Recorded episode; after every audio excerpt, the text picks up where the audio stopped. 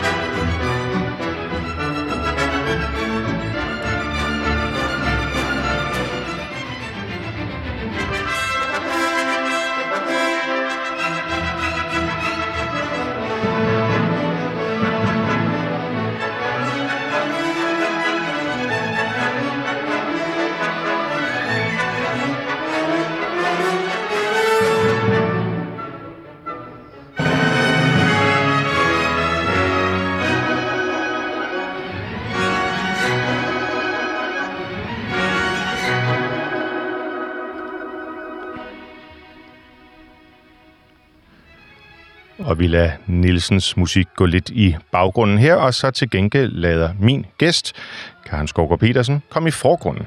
For øh, Karen, øh, nu hører vi maskerade her. Hvordan kan man, eller hvordan bør man placere maskerade som skuespil i, øh, i Holbergs øh, liv og virke? Det er et af de, hans, et af de mange skuespil, han skrev i perioden, øh, som han selv benævnte sin poetiske raptus i begyndelsen af 1720'erne, hvor det første dansksprogede, offentlige dansksprogede teater var åbnet i Lille Grønnegade, og hvor til han altså blev, blev øh, bestilt til at skrive en enorm mængde komedier. Ja. Det var en opgave, han greb med stor iver, og faktisk er det, jeg kan ikke huske tallet præcis, men det er cirka 25 af hans øh, samlede 33 komedier, han skrev i den periode. Som, som strækker sig over for hvor lang tid? Øh, 17, 1722, undskyld, 1722 til øh, 26. Okay, så en ekstremt produktiv Det er øh, helt periode. Det er helt vildt. Den poetiske raptus, den går så lidt tilbage til 1720, fordi det er der, hvor han udgiver Peter Pors og, og sine skæmtedigte i 1721-22, så han har været utrolig produktiv i den periode, samtidig med, at han altså var professor ved, ved Københavns Mhm. Universitet. Det, det det er færreste professorer i dag, tror jeg, der vil have tid til den slags, men, men øhm, det, det tog han sig. Det er en imponerende øhm, øh, præstation øhm, på et tidspunkt, hvor han vel så også er sådan på plads i livet, kan man sige. Han havde en, ja. Ja. en, en, en meget hektisk øh, ungdom, ikke? Og, øh, og, og havde måske også lidt...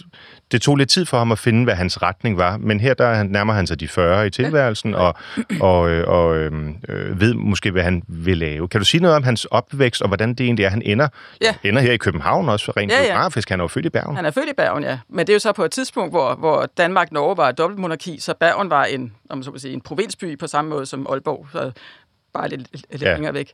Så, så i den forstand øh, er han... Øh, ja, han er dansk nordmand, hvad vi nu kalder det. Øh, I hvert fald var det naturligt for ham, da han øh, nåede den alder, at han skulle rejse til København for at studere på universitetet. Han var sådan set af en, en, øh, en øh, rimelig velhavende familie, men, men mistede sine forældre ret tidligt, og, og det vil sige, at han blev faktisk kastet ud, i, ud på, på, øhm, på egne ben ret tidligt og måtte klare sig selv.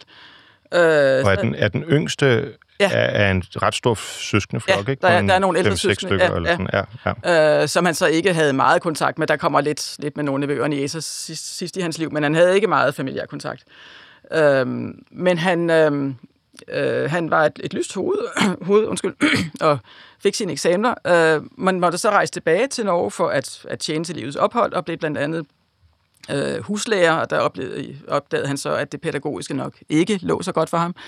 Øh, så opholdt han sig lidt i, i Christiansand, hvor han til gengæld øh, opdagede, at han kunne gøre lykke hos de unge kvinder med mm-hmm. sin, øh, sin musikalske øh, kunde. Øh, og det er sådan set første gang, vi hører, der, der må han have været omkring 20 år, vi hører om, at han, han øh, var interesseret i musik og faktisk selv udøvende musiker. Mm-hmm. Men det bliver meget tydeligere, da han... Øh, altså for os meget tydeligere, da han øh, fortæller om sine udlandsrejser. Han rejste nemlig som øh, ret ung til England i 1706, så der har han altså været 22, ja. og opholdt sig i to år i Oxford sammen med en norsk ven fra Christiansand. Og han fortæller, at de kom derover, og de måtte tjene til livets ophold, og øh, vennen underviste i musik, og han selv i grammatik. Øh, men ingen af dem var særlig gode til noget af det, så det, det gik så så. så. Vennen måtte så rejse hjem, fordi hans mor opdagede ham, og han var taget til Oxford uden helt at have givet besked hjemme okay. i Trondheim. Øh, men, men Holberg blev, og skriver så om meget sådan morsomt selv ironisk, at han, øh, han måtte jo blive ved med at undervise, øh, og nu underviser han også i, i, i musik. Og eftersom eleverne øh, ikke var særlig vedholdende, så opdagede de aldrig, hvor øh, hvor lidt han egentlig kunne, okay, før ja. de, de holdt op. Men de, det skriver han selv om? Det skriver han selv. Okay, det er jo en vis ironisk jamen, distance, klart, må man sige. Klart, han er meget, meget morsom. Det er en meget, meget morsom selvbiografi, han har skrevet. Øh, og, øh, øh, og fortæller så, at, at dog øh, blev al denne øh, undervisning, den gav ham så så meget øvelse, så han efterhånden blev ret god. Og det bekræftes af, at han fortæller med nogen stolthed, at han til sidst i slutningen af sit ophold i Oxford blev optaget i The Musical Club, mm-hmm. og han var en af de bedste musikere. Okay, så han er ikke, han... når jeg opremsede alle hans øh, egenskaber i indledningen, så øh, nævnte jeg jo slet ikke noget med musik. Nej, og det, det er jo heller ikke... burde man i virkeligheden. Det kunne man nemlig godt gøre. Ja. Altså, det er en, en livslang passion for ham, og han, var, han havde ry for at være en, en øh, lidt af en virtuos, først på fløjte og siden på violin. Mm-hmm. Da han så kommer tilbage, hvis jeg må gå lidt frem i tid, ja, øh, da han kommer tilbage til København og ligesom er blevet etableret, altså nu så på den anden side af denne poetiske raptus, vi talte om før, han bliver øh, professor i historie på Københavns Universitet i 1730, bliver på den måde sådan en sat mand, kan man sige. Øh, der har man indtryk af, at han, at hans sådan største lyst i livet, det er egentlig at, at gå til musikalske øh, komsamler, og han lagde vist nok også selv hus til nogen i 1730'erne. Og han blev... Øh, øh, i 1744 formodentlig en slags æresmedlem af et nystiftet musikalsk societet, som mm-hmm. mødtes en gang om ugen og spillede. Og det har man indtryk af, at, at ligesom, ja, han har ry for at være lidt knæven, hvilket er meget, meget svært at forstå, når man læser hans øh, mange meget, meget morsomme ja. øh, tekster, både skuespil og breve osv. Men, øh, men åbenbart har han ikke været den verdens nemmeste person at omgås. Øh, men det skriver så, at han havde så få venner, og det var nok dem, han, han øh, dyrkede musik med. Og en af dem øh, øh, var øh, ham, der hedder Scheibe, som ja. øh, faktisk er en, en kendt, relativt kendt komponist i egen ret, men han er sådan set også kendt i Holberg-forskningen, fordi han, han har skrevet den første biografi om Holberg efter mm-hmm. Holbergs død, øh, jeg tror det var 1764, altså 10 år efter Holbergs død. Ja. Og i den, der giver han sådan et meget smukt lille... Øh, øh, minde om, om Holbergs øh, øh, musikalske øh, sans. Og jeg tænkte, måske jeg måtte læse lidt op Meget af det. gerne. Øhm, altså, vi hører nu af Johann Adolf Scheibe, som skriver om sin samtidige ven Holberg. Øhm, han skriver til slut i denne her biografi, øh, han havde øvet sig i sin ungdom meget i musik, og man kunne kalde ham en virtuos på fløjte, især på den tid, da han var i England. Senere blev violinen hans hovedinstrument, for uden at han havde øvet sig lidt på lille og stor violoncel. Altså cello, som vi kalder det ja, i dag. Ja. I midlertid havde han på sine rejser lært forskellen mellem fransk og italiensk musik, og derved klaret sine musikalske begreber. Han forlangte, at musikken skulle gå til hjerte, og en harmoni, der kun fremkaldte en brusende larm, men var uden følelse, ringeagtede han aldeles. Han, øh, han besad altså også i musikalsk henseende en virkelig god smag, og forlangte, at musikken skulle tale ikke blot til hans forstand, men også til hans følelse. Øh, i syngestykker forlangte han lidenskab og karakter af kirkemusik, byggelse og andagt. Han foragtede derfor italienernes moderne operaer og deres sværmeriske messer, og det er en skøn de unge herres smag allerede længe har gået ud på en brusende eller lejende larmen, både på teatret og i kirken. Øh, jeg springer lidt over, for mm-hmm. så skriver han... Øh, da man har tillagt Holberg ufølsomhed for andres ulykker på grund af det alvorlige og stundom gnævende væsen, der var ejendommeligt for ham, kan jeg ikke lade være med ved en sandfærdig historie at vise, at denne beskyldning utvivlsomt må være fremgået af fordomme eller en forkert opfattelse af hans karakter. Et sind, der bliver rørt til tårer af følelsesfuld musik, kan vel ikke besidde så høj en grad af ufølsomhed, som Holberg er blevet beskyldt for. Den begivenhed, hvorpå jeg beråber mig, er følgende – da jeg efter hans majestæt kong Christian den 6. stød nogle gange offentligt holdt prøve i Trinitatis kirke på den sørgemusik, jeg havde skrevet til den højtidelige bisættelse, var Holberg bestandig en flittig tilhører, og ved hver prøve blev han rørt til tårer ved et bestemt, meget gribende sted, der blev sunget af hele koret. De medvirkende, som bestod af over 80 personer, var opstillet i en halvmåne foran indgangen til koret, og Holberg stod til lige med nogle andre musikelskere mellem sangerne og alderet. Så snart de kom til det sted, der greb ham så stærkt, skjulte han sig bestandigt med lomtørklædet i hånden bag alderet. Mange lagde dengang med forbavselse mærke dertil, fordi det passede så dårligt med det ry, han havde for ufølsomhed. Det er jo meget rørende beskrevet. Både selvfølgelig, det er en ven, der skriver om sin nu afdøde ja. ven, men jo også en, øh, en, en flot øh, levnedskildring af virkelig, hvad man vil kan kalde for et renaissancemenneske, som, som fagnede og elskede øh, ja. livet og alle kunstgenrerne. Ja. Øhm, det, det, det synes jeg er enormt spændende, og, og, og jeg har øh, læst et sted, at øh, Scheibe har faktisk sat musik til, til noget af, af Holbergs øh, litteratur, blandt andet øh, skuespillet Den Vælsindede, men jeg kan simpelthen ikke finde nogen indspilninger. Men man kan godt finde musik af Scheibe, og når nu vi hører, at, at Holberg øh, faktisk er en habil øh, fløjtenist, så synes jeg, vi skal høre øh, i hvert fald øh, åbningssatsen Allegroen fra, øh, fra Scheibes øh, fløjtekoncert i, øh, i G-dur. Skal vi ikke gøre det?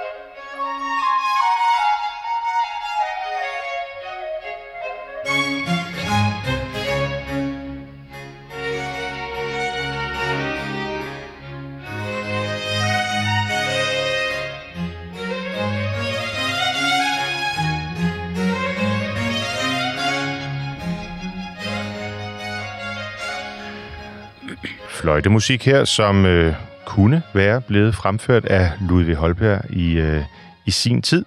Øhm, skrevet i perioden, som vi måske kan sammenligne med Johann Sebastian Bach øh, og den store Leipziger-periode i, øh, i barokken. Men altså øh, i hvert fald musik skrevet i Danmark. Og øh, Karen Skovgaard Petersen, lad os lige vende tilbage til Holberg, for det vi først og fremmest kender ham øh, som. Jeg tror ikke, der er så mange, der udenbart tænker, at han var en habil fløjtespiller. Men det vil jeg gøre fra nu af.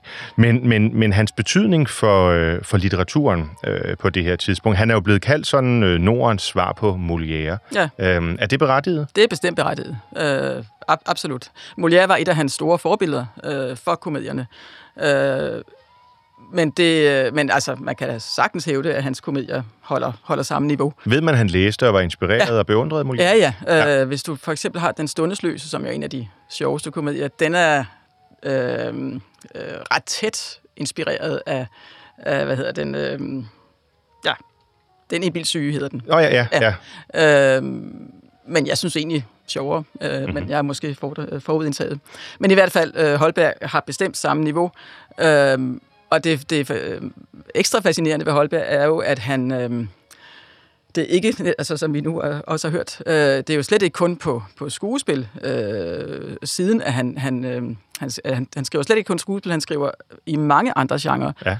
Og hans, man kan godt tale om, at han havde en form for mission, og det var at skrive på dansk, altså at give sit dansk-norske øh, fædreland en, en litteratur, der kunne stå mål med den samtidige europæiske litteratur. Mm-hmm. Øh, og man kan sådan set godt sige, at han ligesom han følger Molière i, i, i komedierne, så, så har han også øh, internationale forbilleder for for eksempel øh, øh Peter Pors, ja. som er det her hvad kan man kalde det, på engelsk med mock epic, altså et, et epos, som er en form for, for parodi øh, på de store klassiske eposer, altså øh, Vergils Eneide, Homers mm-hmm. Iliad. Øhm, og så det er en, en samtidig litteratur på dansk, han er ude på at skabe og gøre. Og det, det er sådan set det, han selv øh, ser som sit, sit livsværk. Og det gælder nemlig heller ikke, det gælder ikke bare epos og, og komedier, det gælder jo det gælder også hans øh, essays. Han bliver jo mod sit øh, slutning af sit liv i 1740'erne, der skriver han primært essays faktisk. Mm. Øh, altså sådan små, korte tankestykker, eller hvad man skal kalde dem, øh, prosastykker, som fungerer at være skrevet til en ven, men det er sådan en, en fiktion, hvor, hvor i han udfolder sig om, om stort og småt, øh, blandt andet om, om musik, øh, ja. men, men også, også virkelig mange andre ting. Og det kender vi jo også både fra Voltaire og Lige præcis, øh, Molière, ja, net, og, og Montaigne lidt tidligere, ja. ja. Men, men der er så også en pointe i at sige, at han havde antikke forbilleder for de fleste af de genrer, han bevægede sig i. Altså dem, han, som han så omsatte til dansk. Altså jeg nævnte epos, disse skæmtedigte, jeg lige fik nævnt mm. tidligere, det er sådan set en måde at genskrive Juvenals satire på. Han har skrevet et værk, der hedder Metamorphosis, som også i titlen lægger sig op af Ovids metamorfoser. Han har skrevet, øh, og, og det hele det der essay-genre går sådan set tilbage til Seneca. Øh, så han er, han er meget selvbevidst om, at han nu skaber en, en dansk litteratur. Men det har jo stillet ret store krav til samtidens litteraturforståelse, ja. hvis man skulle kunne drage de der ja. øh, paralleller. Det, hvordan, og, ja. hvordan blev han set i samtiden? Øh, det sjove er, at, at øh, hans litteratur er jo, hvad skal vi sige, den er, den er let tilgængelig. Den, den kræver sådan set ikke, at man fanger alle de der øh, citater og allusioner til, til udenlandske og antikke forbilleder. Den er bestemt øh, til at gå til og, og fint i, i egen ret. Øh, men øhm, øh, ja, og det var nemlig et, altså han er jo, skal skriver på, et tid, på en tid, hvor, hvor læsefærdigheden, dannelsen øh, voksede, mm-hmm. og det vil sige, der var et læsende publikum, og han er jo også faktisk den første danske forfatter, der, der kan leve af sit forfatterskab, eller nu var han så også professor, men han tjente faktisk rigtig godt på sine bøger, han var en glimrende forretningsmand. Så han er ikke sådan med hatten i hånden rundt for ej, at nej, sælge nej. sine værker, nej, nej. som man øh, kender jo fra samtidens øh, øh, musikere blandt andet. Ja, ja, ja nej, ja. Han, altså, han, han, øh, han er ude at sælge sine værker, men det er fra en overskudsposition, om så okay. siger. Han ender jo med at blive hovedrig ja. og købe godser. Øh, men men øh, han... Øh, øh, han, hans øh, ideelle virke, det der med at give øh, Danmark Norge litteratur på dansk, handler også om, at det gælder om at få alle disse mennesker, der nu efterhånden besidder læsfærdighed, til at, at reflektere selv. Og det er sådan set, altså han er på den måde, at han indbegrebet af oplysningstiden. Han er sådan set en, en, en tidlig eksponent for oplysningstiden. Mm. Det som Kant senere, altså i slutningen af århundredet, taler om, at, at man skal man skal separate man skal, man skal våge at tænke selv. Det er Holbergs... Øh, øh, ja, ja, det er ja. det, han gerne vil have folk til. Så han opstiller moralske dilemmaer, han udstiller dyder og laster, som man selv ville sige i sine, sine komedier, for at få folk til at reflektere over moralske øh, emner. Og det er det, han sådan set... Men alligevel er han jo han er meget kongetro. Vi ja. hørte lige før hos øh, Scheibe, at han hver gang han under den her mindekoncert efter, var det Christian den 6., øh, får tårer i øjnene ja. og så videre. Så det er jo ikke sådan, at han har været rebelsk øh, revolutionær, Nej, som, det, som franskmændene endte med at blive det. Det er, det er fuldstændig rigtigt, og det er sådan set noget af det, der er ret fascinerende ved ham, at vi, vi på en måde kan føle os meget på bølgelængde med ham. Øh, Øh, altså når han taler om, om øh, tolerance, om at, at øh, sætte os ind i andres sted og være åbne over for det fremmede og kulturmøder. Og, øh, det, det klinger absolut som noget, som problemer, vi kender i dag. Mm. Øh, når han taler om censur, og han er imod censur, øh, så, så om man så må sige, så er han moderne. Og når han måske øh, aller, aller tydeligst taler om, at kvinder bør have ret til embeder, bør have ret til uddannelse, så, føl, så føler vi jo, at han er, han er vores samtid. Han er meget, meget langt foran sin tid. Det er han virkelig. Ja. Øh, men samtidig, og det er jo så det, der er, altså den, den balance er, er ret fascinerende, samtidig er han altså også han mener virkelig, at, at enevælden er den bedst tænkelige styreform. Øh, og det kan man se mange steder, men, men især i det, som jeg måske næsten vil anbefale som det bedste sted at få et, et, en, all-round indsigt i Holbergs tankeverden, nemlig hans roman om Niels Klim, ja. der hedder Niels Klims rejse til den underjordiske verden. For det er sådan set en form for, ja, man kan kalde science fiction, men jeg tror egentlig fantasy måske er en bedre moderne betegnelse, for det, det, øh, det foregår ikke ud i fremtiden. Det er bare sådan en, en, øh, en fantasi om, om andre samfund. Og det er også en algori på europæernes møde med, med verden uden for mm-hmm. Europa. Mm-hmm. Hvad gør vi når, vi, når vi møder fremmede? Tror vi automatisk, at vores måde at indrette samfund på er den bedste? Det er den måske nok ikke. Og det er det, som, som, som romanen om Niels Klim blandt andet handler om. Men den handler også om for eksempel øh, kvinder. Øh, øh, at, at i et godt samfund, der, har, der, der bestrider kvinder embeder helt på lige fod med mænd, fordi ja. det er netop med en moderne betragtning, det er spild af intelligensressourcer i et samfund, hvis kvinder ikke får lov til at udfolde sig. Og det oplever man vel også i en del af hans skuespil. Nu lader vi ud med, med, med, med Maskerade ja. øh, tidligere, ja. hvor, hvor man jo gør grin med Jeronimus og ja, ja. den der gamle patriark ja. og så videre. Hvordan blev det modtaget i samtiden? Altså, man kan godt forestille sig, at der har siddet nogen og grøntet lidt ned på første ja, række. Det kan man godt, men ja, så vidt jeg husker, skriver han netop selv om Maskerade, at den gjorde meget stor lykke. Øh, og, det, og det, det er jo nemlig fuldstændig rigtigt, som du siger, at, at det med kvinderne, det, det øh, praktiserer han, om man så må sige, eller det, det viser han i sine skuespil med denne typisk øh, meget øh, vakse tjenestepige, mm. Pernille-typen, som, mm. som jævnt hen er, er vaksere end, end sine mandlige kolleger og, og sit, sit mandlige herskab. Er det hende, der drejer ja. Øh, hele, ja. hele ja. spillet? Ja. ja. Øh, så det, det, det er helt klart et, et udtryk for hans, hans, hans kvindesyn. Han har også skrevet en helt lille, et af de skæmte det jeg, jeg, jeg nævnte, det har han lagt i munden på en fiktiv kvinde, Sille Hans datter, som, som øh, øh, og i mange velformede vers brokker sig over, at hun ikke får lov til at uddanne sig. Ja. Og hendes dumme bror, han skal, han skal sørge gå i skole, men det er jo hende, der faktisk... Der har hovedet. Ja. ja, ja. Så på mange måder en mand, der var foran sin tid i, hvad kan man sige, samfunds- og menneskesyn, men også øh, rundet af sin, øh, af sin tid. Og øh, ja, nu talte vi det om, om det europæiske før, øh, Karen Skovgaard Petersen, øh, og øh, Holberg var jo en, man kan vel godt sige, at han var europæer. Det kan man. Og øh, også på det musikalske plan ved jeg, at der er nogle af samtidens komponister, som han, som han dyrkede og, og elskede. Kan, kan du sige et par ord om det? Altså det eneste, han faktisk, så vidt jeg lige har kunne se, men det kan være, at jeg ikke har været i alle kringelkroge, øh, den eneste, han nævner ved navn, det er Corelli, ja. som i dag måske ikke er meget kendt, men, men dog stadigvæk. Og en af de store øh, ja. barok, sammen med Vivaldi og så videre, ja, komponister ja, det er der, altså, Han er lidt ældre end, end Bakker, øh, men er født i midt i 1600-tallet. Ja, øhm, ja. Og ham nævner han faktisk et sted sammen med Molière, øh, som netop udtryk for, for det gode gammeldags. Altså, øh, Holberg var i nogen henseender meget konservativ, og det gælder bestemt hans musiksmag. Gælder sådan set også hans, hans øh, skuespilsmag, fordi mens han levede, så, så blev andre typer skuespil end dem, han skrev moderne i Paris. Og sådan mm-hmm. Det ærgede ham meget. Men, men så han, han synes, det var trist at tænke på, at Molières og hans egen øh, stil ikke længere var, var den toneangivende. Var den toneangivende. Ja. Men han, han nævner Corelli i samme øh, åndedrag, og, og, øhm, og netop som udtryk for en, en beundret komponist. Mm-hmm. Jamen, jeg synes, vi skal høre noget af det musik, som Holberg så godt kunne lide at øh, høre, måske også øh, spille. Mm. Lad os høre lidt fra øh, Concerto Grosso øh, i, i F-dur nummer 2 øh, af Corelli.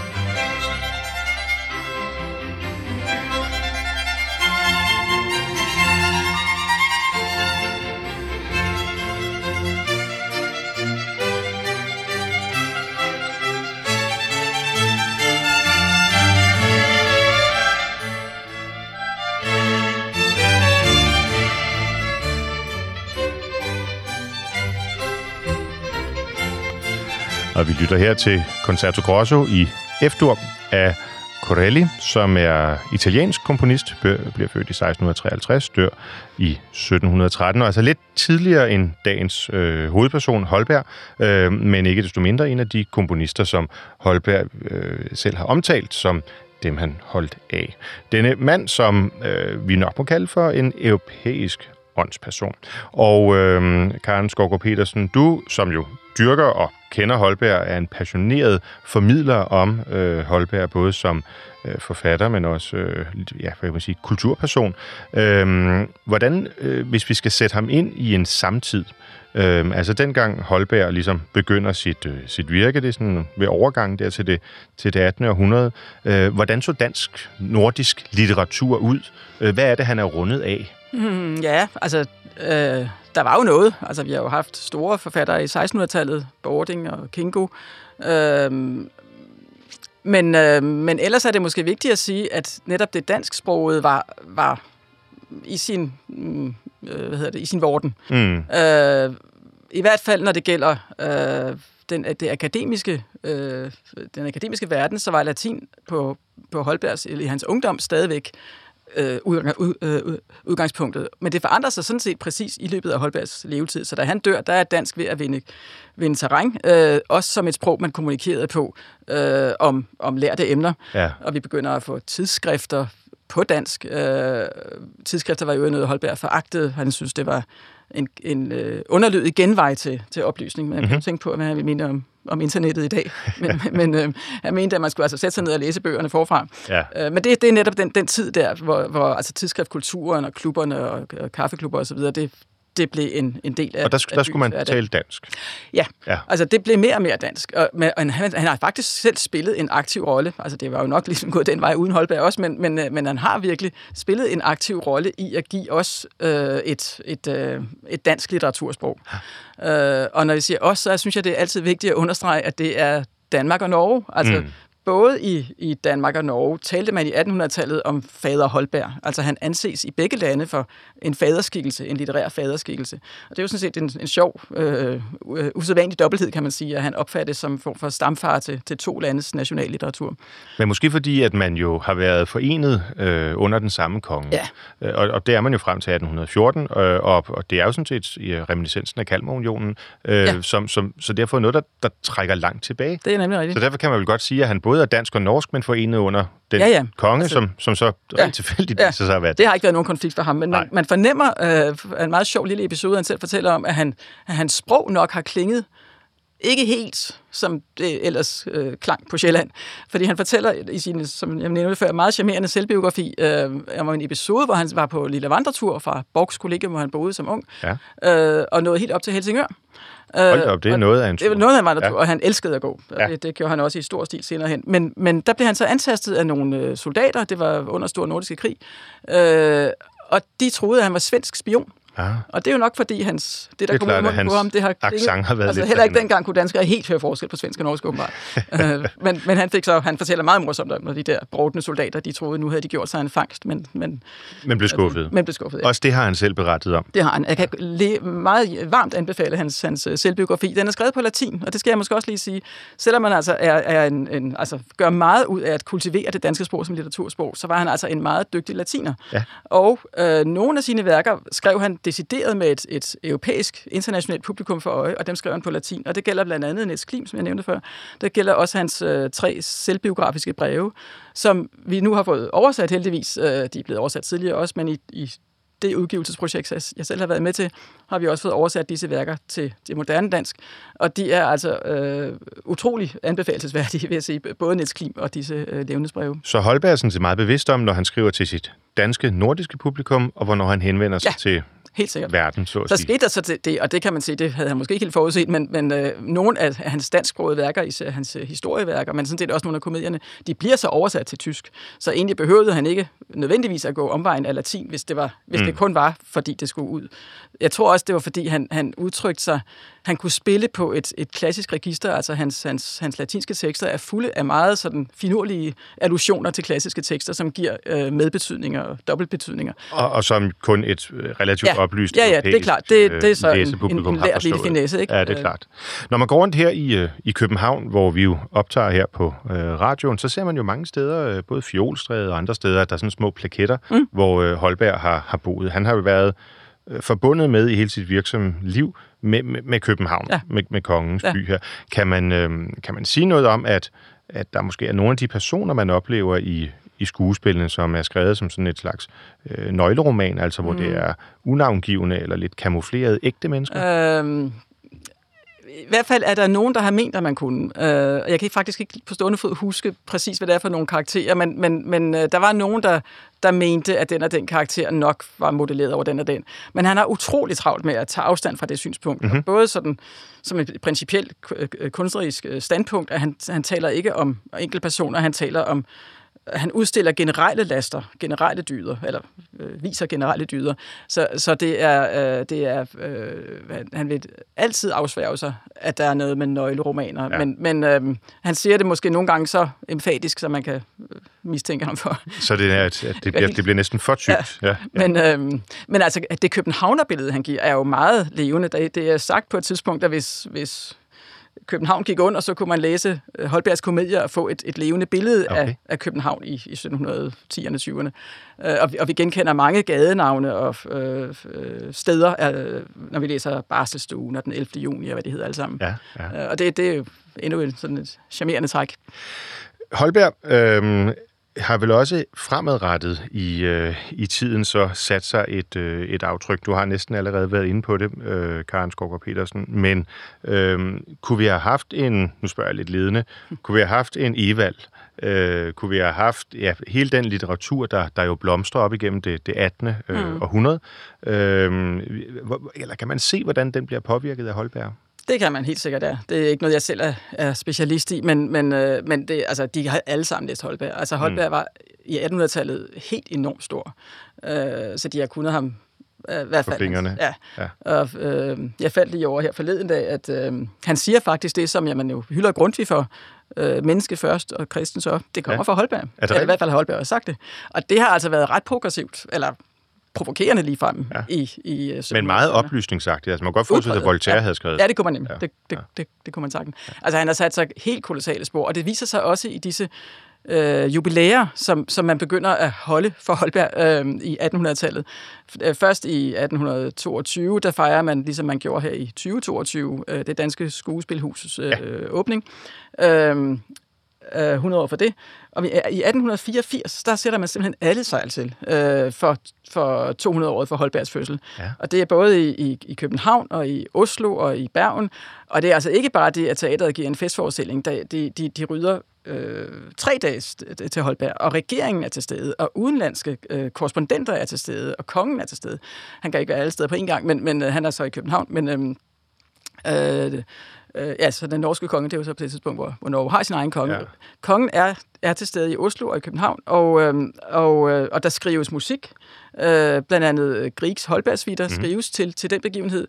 Øh, og der skrives en masse andre øh, kantater, og der udgives bøger om Holberg. Øh, Georg Brandes store øh, Holberg-biografi er skrevet i den anledning. Ja. Øh, så det har simpelthen, altså han har været et, et gigantisk nationalikon på en måde, som, som vi øh, altså slet ikke har en parallel til i dag. Og nu nævner du øh, Edvard Grieg, som jo er, han, han kan i hvert fald øh, klart kalde sig norsk, fordi det ja. er, øh, han er født i 1843, det vil sige et pænt stykke på afstand af, at, øh, at øh, Englandskrigene fører til til personalunionens op, opløsning.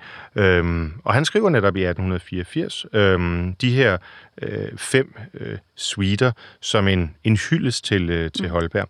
Øhm, og vi er jo altså i, øh, ja, i 1884, der er vi jo i, i senromantikken. Det er her, hvor, øh, hvor vi begynder sådan at bevæge os ind i verismen, og øh, Verdi skriver sine store øh, øh, operaer, og øh, Brahms er på toppen, og så videre. Øhm, men alligevel, når vi hører musikken, og det gør vi lige om lidt, øh, så tror jeg, at man vil bemærke, at der er nogle referencer, som, som minder om det, vi hørte før, med Scheibe, med Corelli, og måske også lidt, lidt Bach. Skal vi ikke prøve at høre øh, den første af de fem, som er øh, præludiet Allegro Vivace?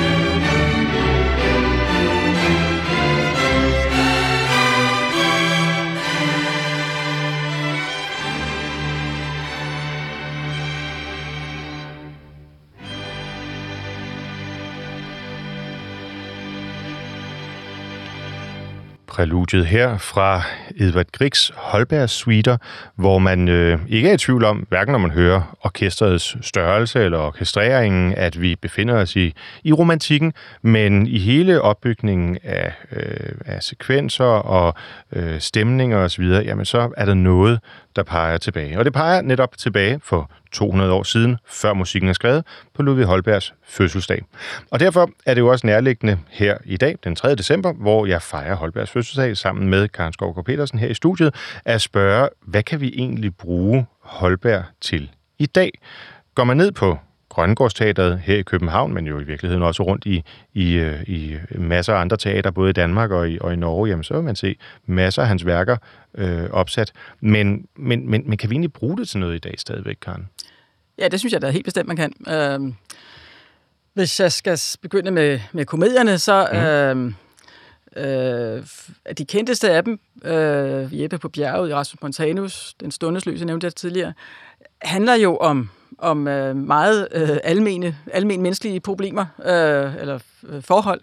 Øh, og jeg synes altid, det er lærerigt at, at øh, øh, læse eller øh, øh, se skuespil, øh, ældre tiders litteratur, netop med det blik, hvad, hvad, øh, hvad forstår vi, og hvad er fremmed? Altså ja. den, den, øh, øh, den balance, eller nogle gange ikke balance, men, men i hvert fald den dobbelthed, øh, er, er utrolig øh, væsentlig og en, en, en afgørende grund til, at jeg synes, vi skal blive ved med at, at, at, at dyrke øh, den gamle litteratur på alle de sprog, der nu findes. Mm-hmm.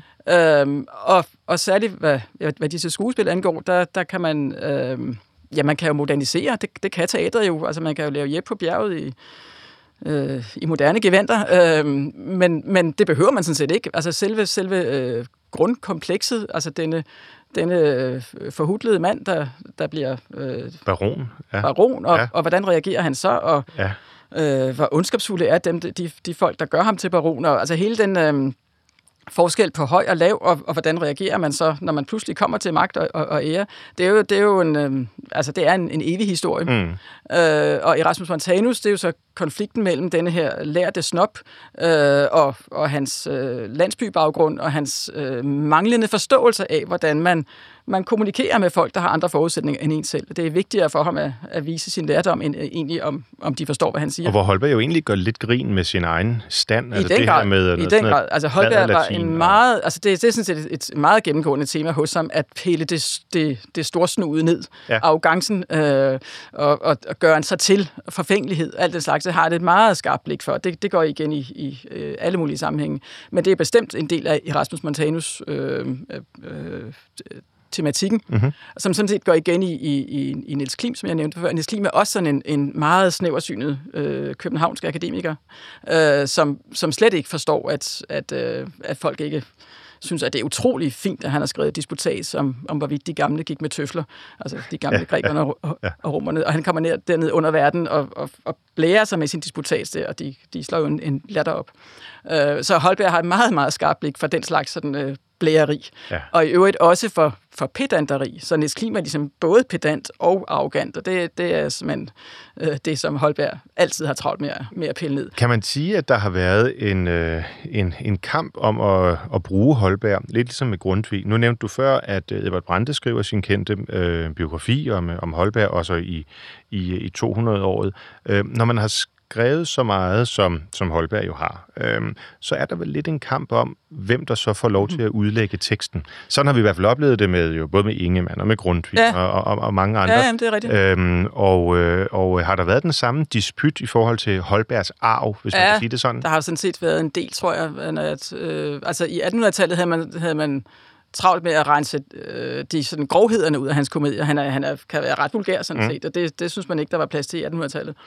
Øhm, øh, sådan den puritanistiske ja, periode. Ja, ja. Ja. Øh, og så kommer det, du nævnte, eller du også antydede før med det danske norske, det, det, det, det flammer jo meget op der i, i nationalromantikken i 1800-tallet. Ja. Øh, det har vi så lagt bag os nu, hvor vi ligesom er enige om, at han, han var begge dele, og det, det er slet ikke nogen konflikt. Øh, men der har også været kan man sige, lidt mere ideologiske. Øh, det jeg lige nu kommer til at tænke på, det er en, en diskussion om Jeppe på bjerget, som man har ment... Altså, lægger man vægten på på øh, baronens afsluttende monolog, som sådan set øh, hylder øh, øh, ideen om at, at lade lad, lad ikke øh, små folk komme, komme til ære, ja, fordi de autoriteten ja, og ja, de nedarvede privilegier. Ja. Hvis man lægger vægten der, så siger den komedie noget helt andet, end, end hvis, man, hvis man lægger vægten på, på, på brutaliteten i den måde, de, de jorder ham på, og griner af ham, og, og, øh, øh, og, og man kan også lægge vægten på den måde, han, han reagerer på, da han så bliver grusom. Øh, fordi hvorfor er han det? Det er jo, fordi han selv er blevet behandlet så grusom. Mm. Så, så der, der, der er plads til, til to meget forskellige øh, sociale øh, fortolkninger af den, og, og det har været en diskussion, hvor man faktisk, altså hvad, hvad mente Holberg egentlig, det, det tror jeg ikke, man, man er færdig med at diskutere. Nej, nej. Og på den måde, der bliver litteratur jo også en slags ja, lige præcis. Øh, kampplads. Ja, ja, helt sikkert. Og, og vedkommende. Øh, og Den Stundesløse, som er en af mine favoritkomedier, er jo et fantastisk billede på, på stress. Altså på, på det, Aha. at stress bliver så Øh, altså stundesløs, det er jo sådan, at man, han er i gang hele tiden. Han virvler rundt og går i gang med én ting, og så bliver han ikke færdig og begynder på noget andet. Og det er utrolig sjovt beskrevet, men det er jo en, en, øh, en mentalitet, som er utrolig øh, genkendelig og på, på tværs ja. af tid og rum. Ja. Øh, så, så der er masser af den slags øh, almindelige øh, øh, finurligheder hos ham, eller tematikker hos ham, mm-hmm. øh, som, som han så bare øh, beskriver så sjovt, så de er, de er øh, øh, underholdende. Og det var jo, det var, han var meget optaget af, at tingene skulle underholde. At det var den måde, man kunne belære morals på, det var ved at gøre det underholdende. Og det er jo også øh, meget op i tiden, må man sige, i dag, hvor, hvor det ikke er så øh, populært at sige, øh, sæt dig ned og læse en bog, men, men man skal lege tingene og så videre. Men hvis man, hvis man så gerne vil øh, stifte bekendtskab ja. med, øh, med, med Holberg, og måske også lidt af hans samtid, forstå øh, alle de her referencer, ja. som du kommer med i, i dag, hvordan, hvordan griber man det så an? Altså, der er jo skrevet utrolig meget om Holberg. Øh, den seneste sådan store, synes jeg, udmærkede øh, all-round-biografi af en nordmand, der hedder Langslet. Hun kom i omkring år 2000, også oversat til dansk. Mm-hmm. Øh, den kan jeg bestemt anbefale. Øh, den giver et fint øh, sådan... Øh, øh, net, øh, all-round indblik i hans, øh, i hans øh, litteratur og virke. Litteratur, ja. Ja. Um, ja. Jeg har så selv været med til at udgive alle hans skrifter. Øh, og det jeg, jeg tænkte nemlig, det var, ja. det var antologien, du ville nævne. Ja, men antologien er kun en, en lille del. Ja. Uh, vi har udgivet hele Molevitten, som altså er vildt meget uh, ja. på nettet. Og af det har vi så udgivet 22 bind, som vi kalder hovedværker i bogform. Ja, ja. Og den antologi, du har der, det er så et, et ekstrakt af, denne, af dette bogværk. Uh, så, og, og det projekt, altså hele det store udgivelsesprojekt, er, har netop været et samarbejde mellem, mellem øh, min institution, det Danske Sprog- og Litteraturselskab, og Universitetet i Bergen. Mm-hmm. Så vi har ligesom netop øh, øh, levende gjort den, den øh, dansk-norske øh, dimension ja. af Holberg. Og hvordan er, hvordan er det taget øh, imod? Jeg kan se, at den er udgivet her i, i 2019, så ja, der har øh, været god tid under corona til at få dyrket sin Holberg. Øh, øh, og jeg håber også, at nogen har gjort det. Mm-hmm. Øh, øh, ja, altså vi, det, jeg, det, jeg kan ikke påstå, at det har, det har ryddet, øh, ryddet hylderne i boghandlerne, men, men, øh, men nu ligger det der i hvert fald, og, øh, og vi har faktisk øh, øh, grebet det an i bogformen, sådan at vi har, vi har øh, skrevet hans, hans øh, vi har omskrevet det til moderne retskrivning. Det er Holbergs ord, det, det har vi ikke lavet om på, men, men selve stavemåderne er moderne, og det, giver, det gør det faktisk noget lettere tilgængeligt. For det er jo et åndssvagt benspænd øh, at give til moderne læsere, at det simpelthen er svært at af, afkode skriftbilledet. Og sådan er det jo tit, det kender vi også fra salmebogen, for ja, eksempel, når vi ja. synger Kinko og, og ja. bruger sådan, og ja. selv Grundtvig i dag, så er det jo moderniseret, opdateret ja. øh, øh, sproglige ja, ja. udgaver. Hvordan var hans egentlig hans skriftsprog? Kunne man også der mærke den, øh, den norske dialekt, eller var der det et mener nogen nordmænd. Øh, eller hvordan? Ja. nordmænd har ret travlt, men jeg tror faktisk, at det, at det altså, der, er, der er enkelte steder, hvor man godt kan se, at han bruger et norsk udtryk og sådan noget, men, men jeg, tror det, jeg tror ikke, det fylder særlig meget. Og jeg tror også, at man interesserer sig meget lidt for det nu, men mm. netop hvis man går tilbage til begyndelsen af 1900-tallet, så er det en, en stor øh, trend i norsk Holberg-forskning at påvise norbergismerne i hans bog. Ja, præcis, og vi havde jo også hele ja, den litterære fejde omkring det nordiske med øh, Bjørnstein øh, Bjørnsson ja. og, øh, ja, og, og vel også øh, til dels Ibsen, ja, ja, som, ja, ja. som virkelig kæmpede deres... Øh, for deres sag. Ja. I dag, der er den del i hvert fald bilagt, at vi kan dyrke og nyde øh, Ludvig Holberg, både som den øh, øh, skuespilforfatter, men også den øh, filosof og tænker mm. og historiker, ja. som han jo, øh, som han jo øh, er. Og øh, Karen Skorker Petersen, du skal have en stor tak for, at du ville være med til at fejre denne fødselsdag, tak. Tak øhm, som jeg øh, synes, vi skal slutte af med så at høre noget af Griegs øh, musik fra. Øh, jeg synes, vi skal spille det sidste stykke fra, øh, fra Holberg-suiterne, øh, som altså består af fem stykker musik. Det er en øh, Allegro con brio, en såkaldt rigodon, som er, vil jeg så sige, en af de danseformer, som jeg måske ikke er allermest bekendt med inden for den, øh, den musikalske tradition. Men, men de fem øh, suiter er bygget op, først som præludium, så en sarabande, så en gavotte og en ære, men vi slutter altså denne fødselsdagsudgave af med at høre rigodonen, og øh, med de ord, så er der blot tilbage ønske hjertelig tillykke til fødselaren, rigtig god søndag og glædelig advent. thank you